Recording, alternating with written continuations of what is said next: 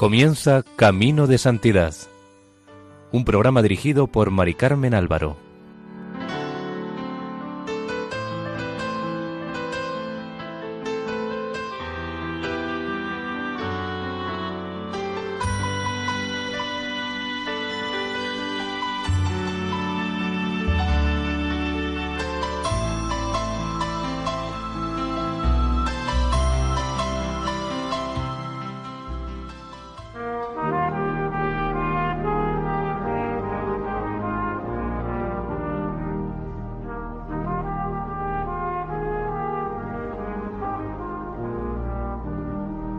Sean bienvenidos al programa Camino de Santidad, realizado por el equipo de Radio María en Castellón Nuestra Señora del Lledó.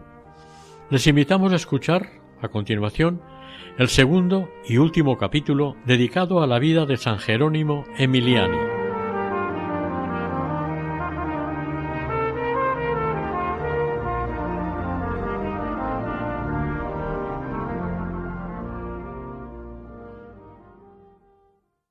El capítulo anterior terminamos cuando Jerónimo se dirigía a Bérgamo, donde el obispo lo recibió como un amigo, como un ángel enviado por Dios para el bien de su diócesis.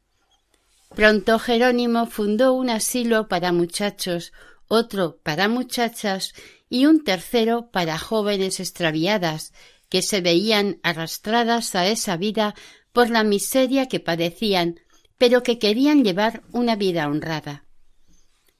El obispo Lipomano escribió una carta pastoral a sus diocesanos invitándoles a cooperar con las obras fundadas por Jerónimo. Este declaró que los prodigios de caridad realizados por Miani se apoyaban en la confianza en Dios y en el trabajo cotidiano. Efectivamente, Jerónimo prohíbe acumular limosnas, cobrar rentas o aceptar inmuebles. Hay que socorrer cada día a los pobres, los cuales deben seguir viviendo pobremente, ignorando al acostarse que les espera al levantarse. De este modo se cumplirán las palabras de Jesús a sus discípulos. No os preocupéis diciendo que comeremos o que beberemos, Vuestro Padre Celestial sabe que necesitáis de todo. La llamada episcopal fue escuchada, Jerónimo obtuvo importantes ayudas materiales y recibió la visita de dos sacerdotes de gran corazón, Alejandro Besozzi y Agustín Barilli. Los dos se ofrecieron para trabajar bajo su dirección. Durante el mes de agosto de 1533, yendo hacia Como, empezó una misión según su original método. Mientras él catequizaba a los adultos, unos cuantos huerfanitos escogidos entre los mejores alumnos enseñaban la doctrina cristiana a los pequeños aldeanos. Era curioso ver enseñar a un catequista que apenas pasaba un centímetro de altura a sus oyentes. Usaban el método de preguntas-respuestas. Entonces ¿Tú crees en Dios? Sí, yo creo en Dios, que me ama. Y a ti también te ama. ¿A mí? Los oyentes eran escépticos. El catequista les habla de la noche de Navidad y del canto de los ángeles. Les enseña el Gloria.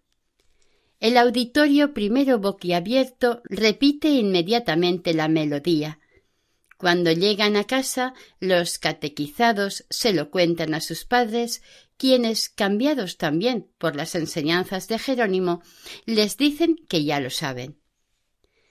Jerónimo encargó al dominico Reginaldo Neri que redactara un compendio de la doctrina cristiana tal como él la enseñaba. Y éste redactó el primer catecismo de la Iglesia en forma de preguntas y respuestas. Cuando iban de camino de un lugar a otro, siempre iba en cabeza un muchacho que portaba una cruz. La cruz redentora conmovía a los indiferentes. Tanto la gente del campo como la de la ciudad salían al paso de la procesión que iba cantando la gloria de Dios y las alabanzas a Santa María. De vez en cuando se les acercaba algún muchacho huérfano mendigando y lo invitaban a irse con ellos. El huérfano acababa de encontrar un nuevo padre y unos hermanos. Un día el filósofo milanés Primo Conti se mezcló entre la muchedumbre que le abrió paso respetuosamente. Se inclinó ante Jerónimo y le invitó a descansar en su palacio. Jerónimo no solía aceptar este tipo de invitaciones, pero intuyó que Primo Conti estaba dispuesto a renunciar a su palacio y a sus riquezas a cambio del grano de mostaza del Evangelio. Aquel sabio que tenía profundos conocimientos de cuanto se podía saber en su tiempo, estaba triste hasta más no poder. Pensaba que tenía que haber algo más. Sus amigos, su familia estaban la mayoría muertos. Sus estudios y su propia intuición le hacían presentir la existencia de otro mundo, pero no encontraba solución para algunos problemas que atormentaban su mente. Jerónimo aceptó la invitación. La mesa estaba puesta. El lugar de honor está reservado para él. Otra mesa más modesta estaba preparada para los huérfanos. Pero Jerónimo no estaba dispuesto a separarse de sus hijos, quiere comer con ellos. Primo Conti acepta la condición y coloca a los niños en la mesa principal. Está dispuesto a acceder a todo lo que le pida. Para escuchar a un visitante como él, iría a cualquier parte y haría lo que le pidiera. Primo estaba dispuesto a dejarlo todo para seguirle. Solo de escucharlo se sintió transformado, aliviado. Su vida dio un cambio total. Y al poco le contó a su amigo Bernardo Odescalchi el encuentro que había dado un cambio a su vida. Bernardo creyó que su amigo era víctima de un entusiasmo pasajero por una idea, una quimera. Entonces pidió ver a Jerónimo Miani, y él también quedó subyugado. A partir de entonces, juntamente con Primo Conti, ayudó con su poder a nuestro santo, pudiendo entonces crear rápidamente dos asilos, uno para muchachos y otro para muchachas. Antes de irse, Jerónimo confió la dirección de las nuevas casas a los nuevos colaboradores.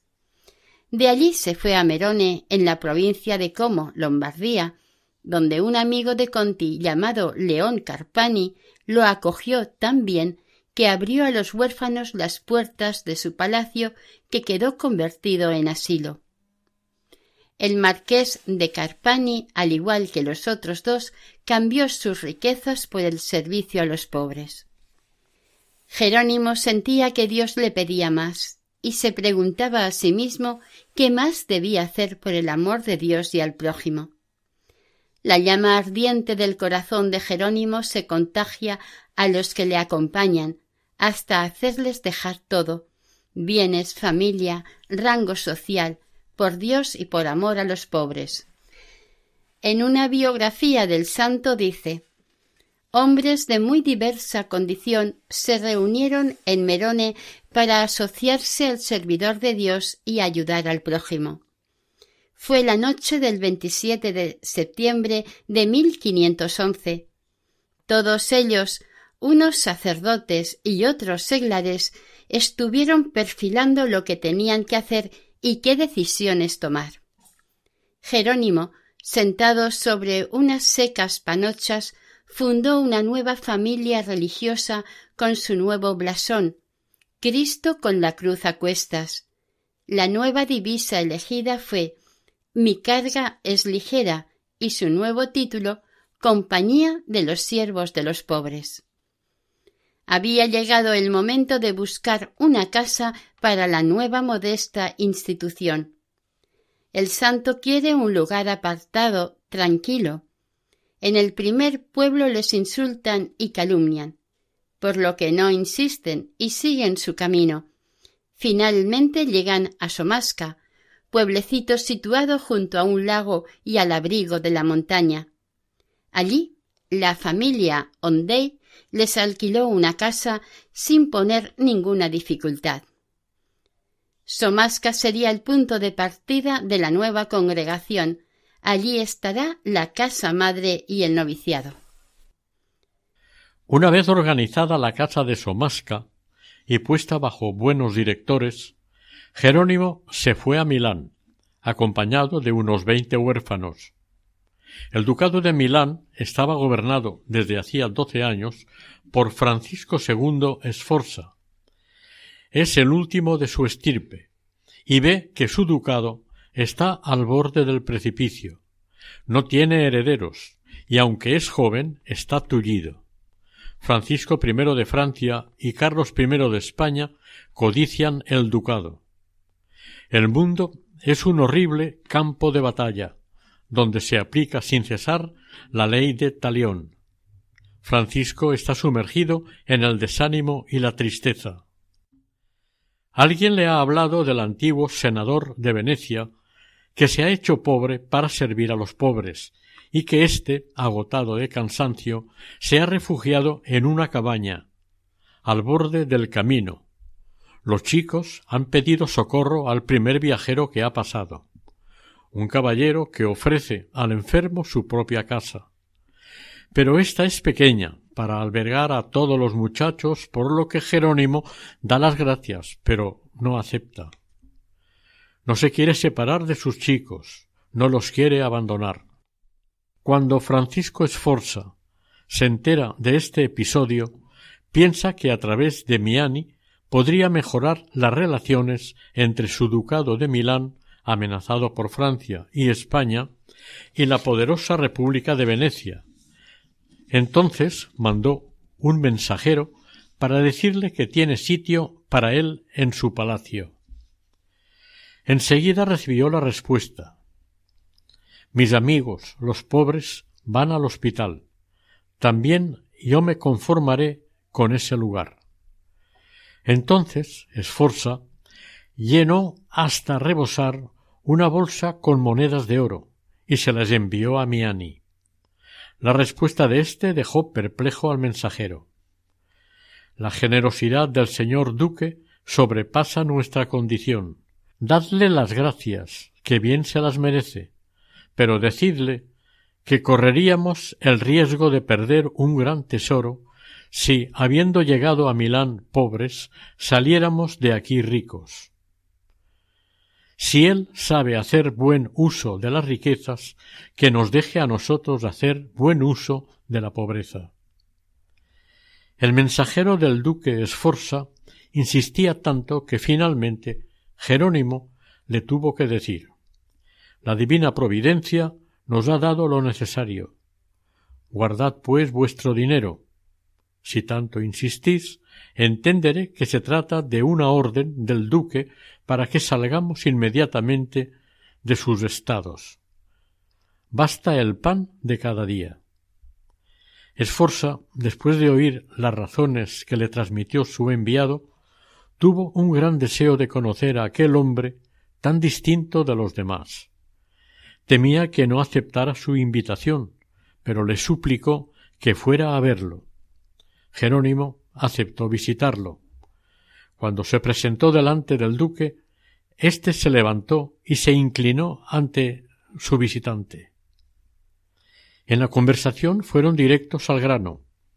Jerónimo ganó para su causa al duque de Milán, a quien le pidió que le ayudara para fundar un asilo para sus huérfanos.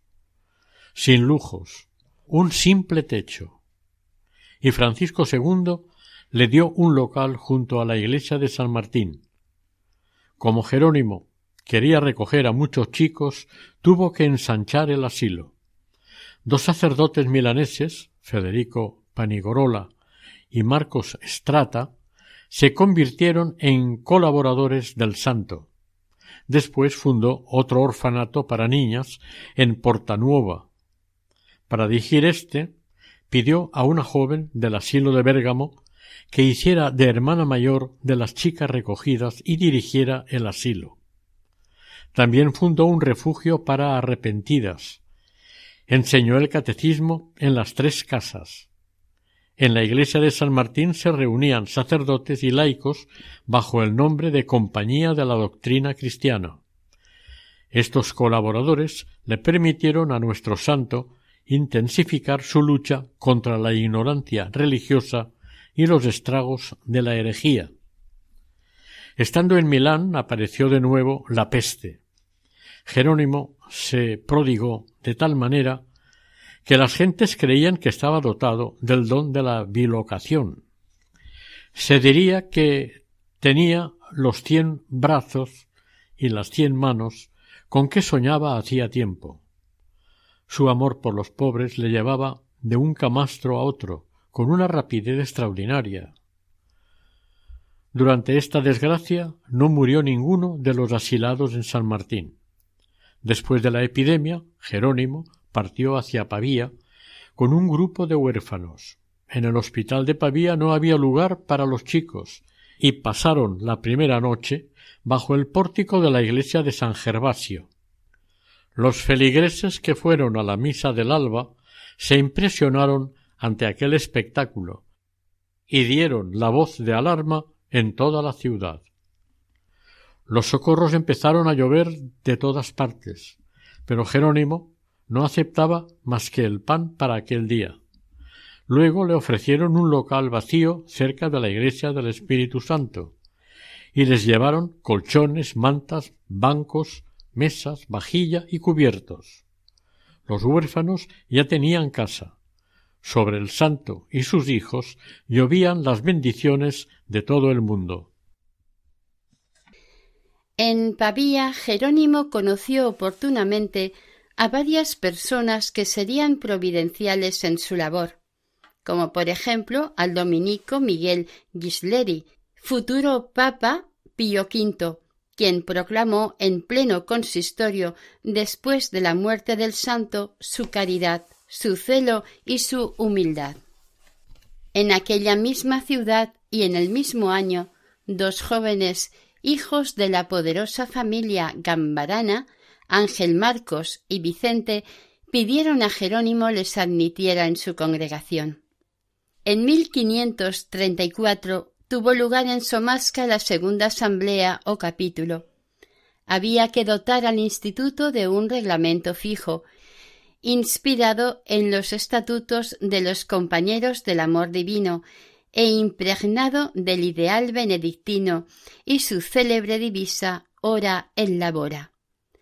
Adoptaron el nombre de Compañía de los Siervos de los Pobres y aprobaron varios decretos más decidieron entregar la administración de las casas o asilos a seglares honestos y capaces para que los religiosos se pudieran entregar del todo a los asuntos espirituales.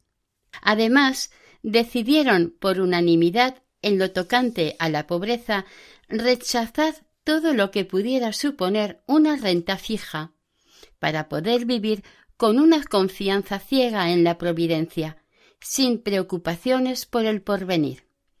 Por la misma razón, jamás aceptarían los bienes de quienes fueran admitidos en su comunidad. Se comprometieron a vivir de la limosna que recibieran cada día y a repartirla entre los pobres. Recibirían las órdenes sagradas, rezarían juntos el oficio divino, predicarían y confesarían. Sin embargo, estaban muy lejos de pensar en fundar una orden religiosa destinada a remediar plagas sociales de las que nadie se había ocupado hasta entonces. La gran preocupación de Jerónimo siempre era la misma la renovación de la Iglesia, la reforma católica. Por ello compuso la siguiente plegaria que sus hijos deberán repetir diariamente. Dulce Padre Jesucristo, te suplicamos por tu infinita bondad, hagas que la Iglesia vuelva a aquel estado de santidad que tuvo en los días de tus santos apóstoles. Después de la oración por la renovación y santidad de la Iglesia, Jerónimo hacía repetir a sus muchachos Oh buen Jesús, oh buen Jesús, oh buen Jesús, confiamos en ti no seremos confundidos. y les obligaba a invocar a la Santísima Trinidad y pedir a San Rafael, compañero de Tobías, que les acompañara siempre por todos los lugares y caminos. El santo preveía la importancia del concilio de Trento que tanta falta hacía y que se celebraría diez años más tarde. Un día iba Jerónimo Miani de Somasca a Bercurago, pueblecito situado muy cerca, cuando los gritos de dos hombres llamaron su atención. Eran dos hermanos riñendo que proferían blasfemias contra Dios y la Virgen. Jerónimo, espantado, se detuvo y les preguntó por qué insultaban así a Dios y a la Virgen María, de la que tantos favores habían recibido. Pero los dos desgraciados seguían vomitando blasfemias. Jerónimo se puso entonces de rodillas, cogió barro y se lo llevó a la boca. Los dos tipos se detuvieron por unos segundos y le dijeron si estaba loco. El santo entre lágrimas les dijo Hago penitencia por vosotros, desgraciados, y no me cansaré de castigar mi lengua comiendo cieno hasta que vosotros no acabéis de ofender a Dios con vuestras palabras infernales. Al momento cesó la riña. No sabían lo que les pasaba, pero hacía falta calar hondo en el alma de aquellos hombres y hacerles reflexionar. A Jerónimo le hacían sufrir tanto las ofensas a Dios y a la Virgen que todo le parecía poco para repararlas. Acabada la riña, los dos hermanos se reconciliaron y acompañaron al santo hasta su casa. En adelante nadie se extrañará de nada de lo que ve hacer al padre de los pobres.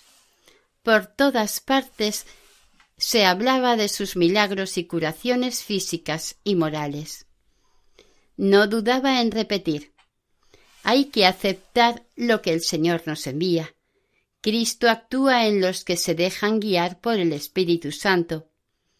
Si la compañía permanece firmemente unida a Jesús, habremos alcanzado nuestro ideal. Si hacemos de otro modo, todo será inútil. Si os mantenéis firmes en la fe, el Señor no os dejará caer en las tentaciones, os consolará y os dará su santa paz al presente en este mundo y por la eternidad en el otro.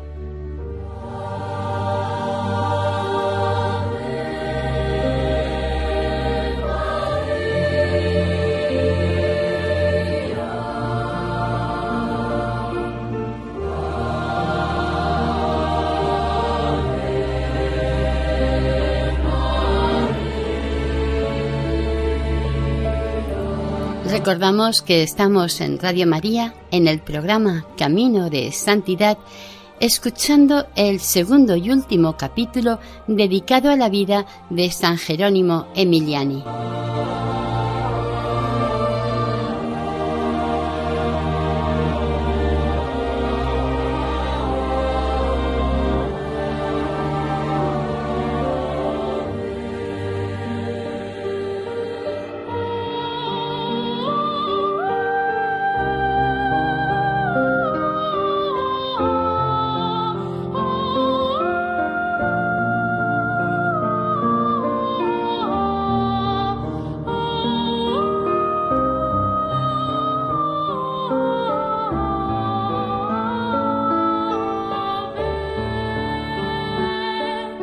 Y antes de continuar con la vida de nuestro santo, damos paso a Yolanda con un comunicado sobre la campaña de Adviento invitándonos a la generosidad.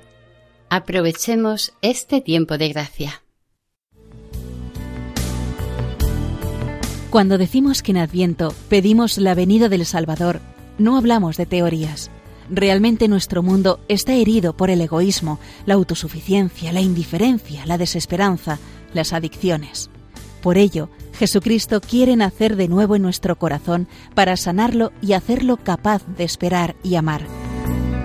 Radio María quisiera ser instrumento de la Virgen para invitar a todos los hombres a prepararse al nacimiento de su Hijo, el único Redentor de todos. Para ello necesitamos la ayuda posible de cada uno en forma de oración, sacrificios, voluntariado y donativos. Colabora. Puedes hacerlo sin moverte de casa con una simple llamada al 91 822 8010 o a través de nuestra página web www.radiomaria.es, donde verás los números de cuenta a donde podrás realizar una transferencia bancaria o a través de pasarela de pago con tarjeta. Además, tenemos disponible el método de pago Bizum. Y si quieres que tu donativo desgrabe, no olvides indicar tus datos personales, incluido tu NIF. Radio María, la fuerza de la esperanza. Continuamos en el programa Camino de Santidad con la vida de San Jerónimo Emiliani. Un día de invierno, Iban caminando Jerónimo y sus huérfanos por los campos de Pavía. Estaba nevando, y el paisaje estaba precioso. Los niños estaban maravillados y encantados. Jerónimo les decía que se dieran prisa. Había visto huellas de lobo por el camino, y además temía que anocheciera pronto. De repente los vieron salir de un bosque cercano y los chiquillos, asustados, se apretujaron alrededor del santo.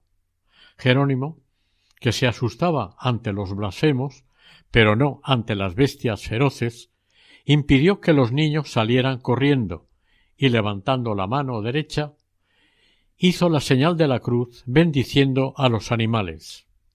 Estos se detuvieron sorprendidos, y como si de repente les hubiera desaparecido el hambre, se volvieron al bosque. Jerónimo y los muchachos se fueron hacia su refugio sanos y salvos. Un tiempo después escribiría Jerónimo a los suyos, a quienes de momento no podía visitar. Mis queridos hermanos y queridos hijos en Cristo de la compañía de siervos de los pobres. Vuestro pobre Padre, os saluda y anima a amar a Dios y manteneros en la fe cristiana, como lo hacía cuando estaba entre vosotros y os enseñaba con hechos y palabras. Y puesto que nuestro Señor es fuente de todo bien, confiad en Él y no en otro alguno. Nuestro Señor se ha dignado aumentar en vosotros la fe, precisamente porque quería servirse de vosotros, tan pequeños, tan pobres, tan probados, tan afligidos, tan cansados, tan despreciados por todos, y hasta de la presencia de vuestro Padre, aunque Él esté entre vosotros con su mente y su corazón. Bendito sea el Señor por vuestra perseverancia en su camino, igual que todos vuestros amigos, y porque os hacéis santos. Dios no cumple sus designios misericordiosos más que con aquellos que ponen en Él toda su fe y toda su esperanza. Los que permanecen inquebrantables en estas virtudes son colmados por su amor, que realiza en ellos grandes cosas. Jerónimo estaba siempre en camino. Cuando había fundado y organizado una nueva casa, intentaba visitar las primeras para ver que no desfallecían y si hiciera falta volverlas a animar. Si no podía ir en persona, escribía largas cartas a sus discípulos y les confortaba espiritualmente. Además les pedía constantemente noticias e informaciones sobre la marcha de las fundaciones. El reglamento al que frecuentemente aludía el santo en sus cartas, consistía principalmente en la oración mental dos veces al día, en el rezo del oficio divino y del rosario, en la lectura durante las comidas, y sobre el silencio mantenido por todos, decía de manera que nadie hable sin permiso. A los niños les hacía rezar por los bienhechores de la congregación, añadiendo un Ave María por el padre Cayetano y los primeros compañeros del amor divino, y siempre sin descanso por la santidad de la Iglesia y de la cristiandad. Una mañana los huerfanitos de Bérgamo no tenían nada que llevarse a la boca. El santo les dijo Hijos míos, vamos a rezar. Se arrodillaron con Jerónimo, y al momento llamaron a la puerta. Le llevaban al padre cuatro panecillos. ¿Qué era aquello para treinta estómagos jóvenes hambrientos? Los muchachos quedaron desilusionados. Jerónimo, sin hacer comentarios, empezó a repartirlos.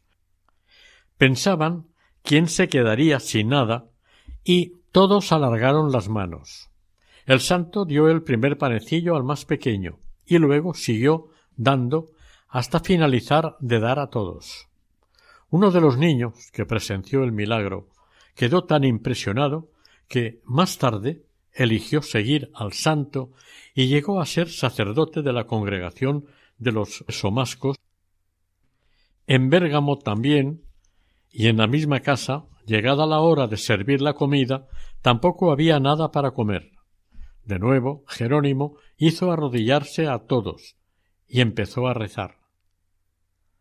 Después se levantaron y fueron al comedor, y se encontraron las mesas que unos momentos antes estaban vacías, abundantemente servidas, pan blanco, exquisito según algunos de los comensales, vino y carne sabrosos. Sin embargo, nadie había entrado en el comedor. Después del banquete, el padre le recomendó a todos dar gracias y adorar al Señor, adorar a un Dios tan bueno. A los primeros sacerdotes educadores o mascos les escribió Cuidad con esmero por amor a Cristo, a estos corderitos. No aguardéis a que os pidan confesión. Invitadles vosotros, con ardor y fervor, a confesarse y comulgar. No dejéis que se apague el fuego del Espíritu, porque sin él no hay más que ruinas en el alma. Esta era la gran preocupación de Jerónimo, que el fuego no se apague. Hay que alimentarlo con los sacramentos y con la oración. Cuando la casa alquilada en Somasca resultó demasiado pequeña, Jerónimo decidió construir otro asilo. Tuvo muchas dificultades para poderlo llevar a cabo, pero la providencia estaba con él. Como cuando los obreros se hallaban cavando una cisterna para recoger el agua de lluvia, y llamó la atención de Jerónimo un rumor subterráneo. Este hincó el azadón y brotó un manantial, lo cual facilitó el trabajo. Pero, al poco tiempo, como el número de huérfanos seguía aumentando, se vio obligado a emprender una nueva construcción que ayudó a construir con sus propias manos en el lugar llamado La Valeta. Ya tenía tres construcciones en Somasca, y cuando las terminó, arregló un refugio para rezar él por las noches, hay una gruta medio oculta entre jarales bajo las difíciles pendientes de la roca. Parecía imposible llegar a ella, pero Jerónimo no se dejó asustar por las malezas ni por los espesos zarzales. Allí se retiraba a orar durante buena parte de la noche. Allí se entregaba a terribles penitencias, guiado por la inspiración del Señor, a quien intentaba desagraviar de las crueles ofensas que le proporciona el libertinaje de muchas almas. Cuando el santo bajaba de su cueva oratorio, el rostro le resplandecía como a Moisés cuando bajaba del monte Sinaí, después de su entrevista con Dios. Sus discípulos a menudo se asustaban de las duras penitencias del Maestro, y un día uno de ellos, estando él delante, se lamentó de las duras penitencias que hacía Jerónimo, a lo que él respondió Hermano, si el paraíso se adquiere con el trabajo, puedes disminuir el trabajo, pero también disminuirá el paraíso. En la casa de la Valeta, al igual que en la casa de la Roca, faltaba agua, pero el santo oró y brotó un manantial. El milagro tuvo lugar en presencia de los chavales que saciaron su sed entre gritos de júbilo. La fuente recibió el nombre de Fuente del Santo. Con su agua se consiguieron y aún siguen consiguiéndose numerosas curaciones. Durante un paseo por el campo un día de abril, dos de los chiquillos estaban a punto de desmayarse y al preguntarles Jerónimo qué les pasaba, dijeron que tenían mucha sed. La solución fue la de siempre. Jerónimo invitó a los huérfanos a pedir al Padre del cielo. Y de pronto los sedientos muchachos vieron colgando de un seco sarmiento dos hermosos racimos de uva. El milagro se convirtió en Somasca en algo corriente. Cuando el amor a Dios y la piedad se juntan a la inocencia de un niño, no hay que extrañarse de nada. No siempre los muchachos de Somasca eran chicos modélicos. Los había indisciplinados y groseros que se insultaban y los había también que formaban alborotos a la mínima ocasión. De noche empezaron a oír pasos de un misterioso personaje que cruzaba los corredores a toda velocidad, sembrando el pánico en todo el asilo. Los muchachos saltaban de la cama chillando y pidiendo socorro. Cuando Jerónimo se enteró de aquellos desórdenes, puso remedio enseguida. Una salve rezada cada día disipó el miedo nocturno. Esta oración a la Virgen los que se la oyeron jamás la pudieron olvidar por el fervor con el que la pronunciaba. A finales de 1534 llamaron a Jerónimo a Venecia, de donde había salido el año 1532. Solamente habían pasado dos años y cuántas obras había hecho en tan poco tiempo. Parecía que había transcurrido una larga vida. Emprendió el viaje solo y a pie, con las alforjas al hombro. Se detuvo en Bérgano, en Brescia, y en Verona para visitar sus fundaciones, aconsejó a sus hijos que mantuvieran en la nueva compañía una devoción siempre en aumento, porque si falta la piedad, les dijo, todo llegará a faltar. El santo llegó a Venecia a principios de 1535. Fue directamente a la que había sido su casa en cuyos muros hay una placa que dice Aquí nació San Jerónimo Emiliani en 1481. Debemos aclarar que estudios posteriores a la colocación de la placa han demostrado que nació en 1486. Se dirigió al Hospital Versaglio. Allí estaban sus amigos de los primeros días, entre ellos, entre ellos el anónimo que escribía su biografía y dijo era admirable ver a un hombre como él, vestido de mendigo, pero adornado de un espíritu sublime y llevando una vida tan pura y humilde. Después, en su escrito, da gracias a Dios por la suerte de haberlo conocido y sigue. Lo que más admiraba en él, al punto de parecerme un don divino, era la infinita compasión que sentía por los malvados, Tan grande era su piedad que nunca pensaba mal de ellos. Al parecer fue a Venecia por causa de algunas obras pías. El primer fruto de estas obras fue el reavivar el fervor que brotó en todos los amigos del amor divino, hasta el extremo de escribir el mismo anónimo. Pasamos juntos muchas horas de deliciosa fraternidad. Guardo todavía en mi corazón la luz de aquellos piadosos recuerdos y enseñanzas cristianas que en él me dejó inoculadas. Pero Jerónimo no se conformaba con las conversaciones espirituales. No paraba ni un momento, buscando para sí los trabajos más humildes. Curaba las llagas más repugnantes y las besaba con el amor de quien acaricia las llagas de Jesús con sólo anunciar su llegada nacía la esperanza de los impedidos. Todos habían oído hablar de los milagros del santo. A los que no curaba les daba algo que vale más que la salud, el ánimo. Ánimo para vivir, para sufrir, para morir.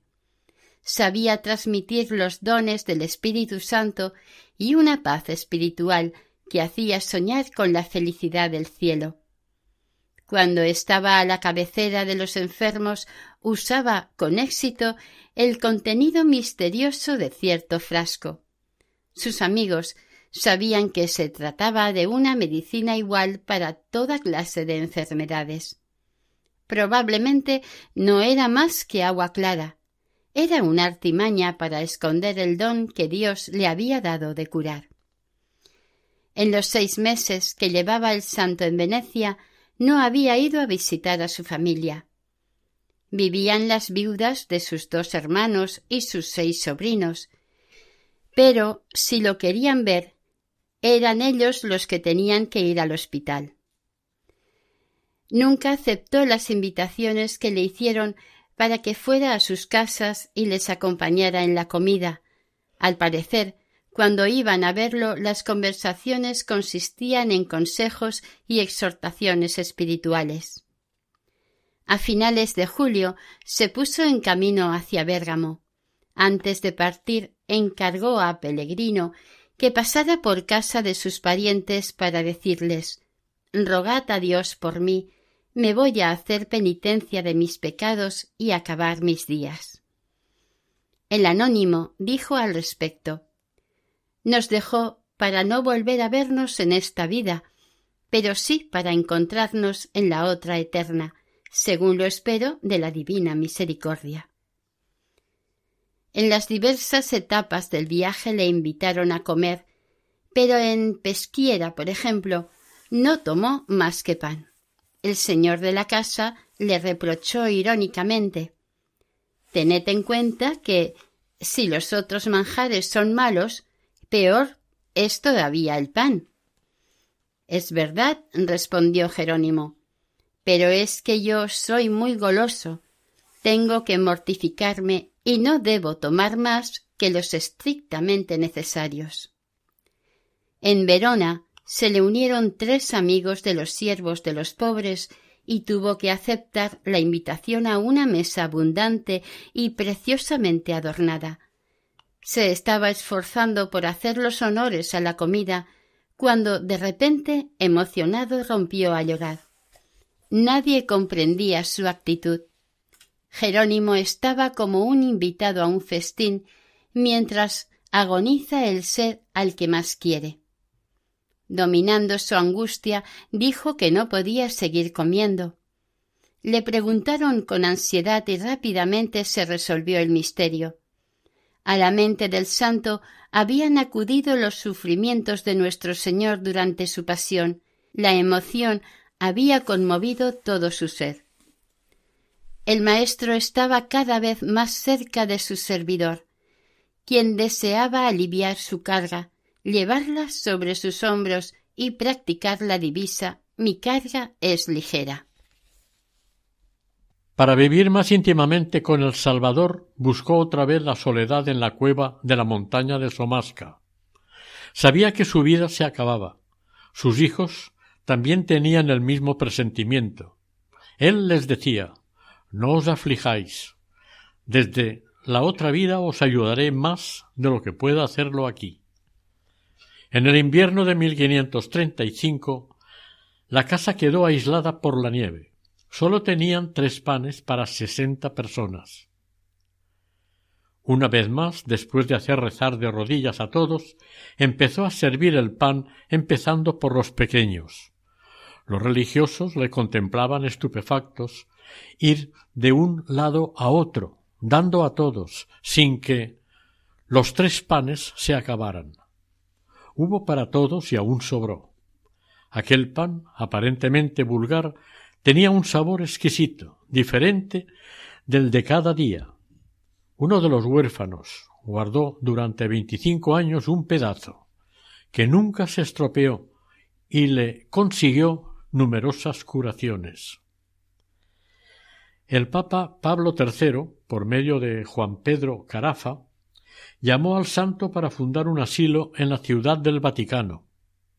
Los de la casa de Somasca, preocupados por qué sucedería durante su ausencia, que sería de los enfermos etcétera, etcétera. Se lo hicieron saber, y Jerónimo, riéndose de tanta preocupación, reunió a sus colaboradores y les dijo Hermanos míos, me llaman al mismo tiempo desde Roma y desde el cielo, pero el viaje a Roma será anulado por el del cielo. Cúmplase en mí la santa voluntad divina. No os inquietéis, queridos míos, os ayudaré más desde la otra vida que en esta. Pero de momento nada hacía presagiar su muerte. Aparentemente gozaba de buena salud y seguía trabajando sin descanso. El 20 de diciembre de 1536 parte para Bérgamo. Allí se pone de rodillas a los pies del vicario general y le pide humildemente perdón por haber trabajado poco por el Señor. El sacerdote, que lo conocía, le escuchó con los ojos llenos de lágrimas, y más cuando le anunció su próxima muerte. Luego lo bendijo con toda su alma. En enero de 1537 llegó la peste al valle de San Martín. Jerónimo se multiplica, como siempre, visita a los enfermos. A lomos del borriquillo del convento lleva ropas y víveres. Él sabe que ha llegado su hora, pero antes se irán algunos de sus hijos, que morirán en sus brazos extasiados, arrobados de alegría, porque ven el cielo abierto. Uno de los huérfanos moribundos vio un sillón resplandeciente de oro y pedrería, imposible de describir su belleza. El moribundo, sonriendo, exclamó entusiasmado Qué hermosas cosas veo. Los presentes le rodearon, y él, rápido y jadeante, describió un trono sostenido por un niño, compañero suyo, que ya estaba en el reino de los cielos. En el pedestal estaba el nombre del elegido para ocupar el trono, Jerónimo Emiliani. El santo, confuso, mandó callar al pequeño, pero ya todo el mundo lo había oído. Había una mujer, Marta, que hacía de enfermera. Esta le suplicó al santo que se cuidara y descansara un poquito, a lo que él le replicó Hermana, si el paraíso se adquiere trabajando y tú disminuyes el trabajo, resulta que también disminuirás el paraíso. Jerónimo estaba a la espera de su hora. Mientras, el perfecto imitador de Cristo quiso dar aún a su maestro una prueba de su amor. Y, aunque consumido por la fiebre, reunió a sus muchachos para lavarles los pies, como Jesús el jueves santo y como en las ceremonias del jueves santo. Le hicieron acostarse, pero se dieron cuenta de que la piedra sobre la que solía hacerlo no era lo más a propósito para un enfermo, y no tenía otro lugar donde hacerlo, por lo que Marta le cedió su cama, pero él, antes de acostarse, cogió un ladrillo y trazó sobre la pared una gran cruz. Los que le rodeaban no podían esconder su pena, y él les dijo No lloréis. La vida es así de corta. A sus discípulos les dio su último consejo Hijos míos, recordad siempre que este mundo pasa. Amaos los unos a los otros, seguid el camino del crucificado y servid a los pobres. Si así lo hacéis, no os abandonará el Señor. Les pidió perdón por las ofensas que les hubiera podido hacer y les volvió a decir Hijos míos, no lloréis. Os seré más útil desde allí, a donde voy, que no aquí. Después repetía Dulcísimo Jesús, no seas mi juez, sino mi Salvador. De pronto el santo se enderezó y pronunció los dos nombres de sus amores en la tierra y en el cielo. Jesús María. Estaba contemplando a su protectora. Era la madrugada del 8 de febrero de 1537. A la muerte del santo comenzó una lluvia de milagros. Uno de los más llamativos fue el del notario Antonio Masoleni, hombre mal hablado y de poca fe, aquejado de parálisis inmediatamente después de haber perseguido a Jerónimo. Se arrodilló ante el difunto y en alta voz comenzó a decir Padre Jerónimo, si es verdad lo que todo el mundo dice de vuestra santidad, perdonadme los insultos que os he dirigido y libradme del mal que me atormenta. Besó la frente del santo y quedó curado instantáneamente.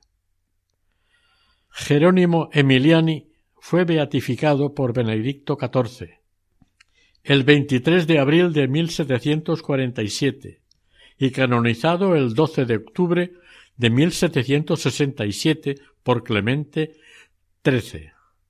Es venerado por la Iglesia Católica el 8 de febrero. En 1928, Pío XI lo declaró patrono universal de los huérfanos y de la juventud abandonada.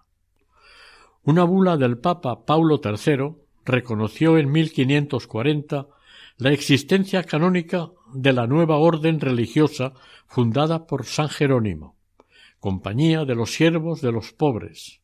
Más tarde, Pío V, amigo de Jerónimo, y Sixto V confirmaron esta aprobación y sus estatutos inspirados en las reglas de San Agustín.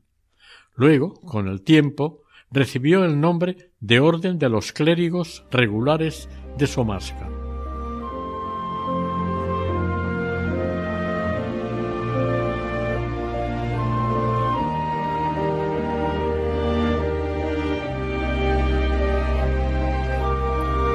Oración. San Jerónimo, que reconocías el rostro del Señor en los pequeños y los últimos, y en ellos amabas y servías. Intercede para que también nosotros sepamos descubrir las necesidades y sufrimientos de nuestros hermanos, sirvamos lealmente a los pobres y así, algún día, seamos dignos de contemplar el rostro de nuestro dulcísimo Jesús en la gloria eterna del cielo. Amén.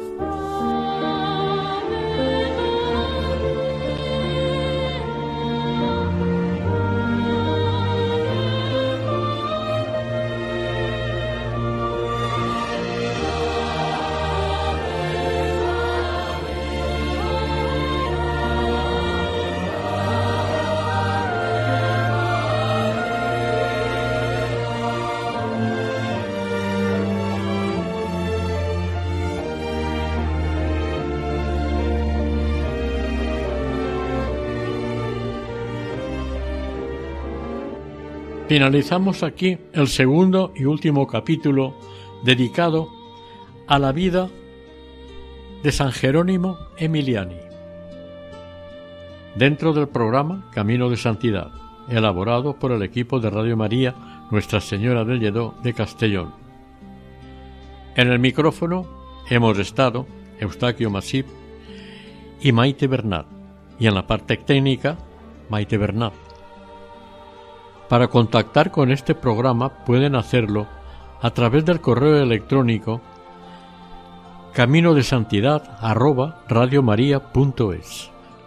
Para volver a escucharlo e incluso descargar en la página web de Radio María, en su sección Postcat o en el teléfono 91 8 20 80 10. Que el Señor y la Virgen les bendigan.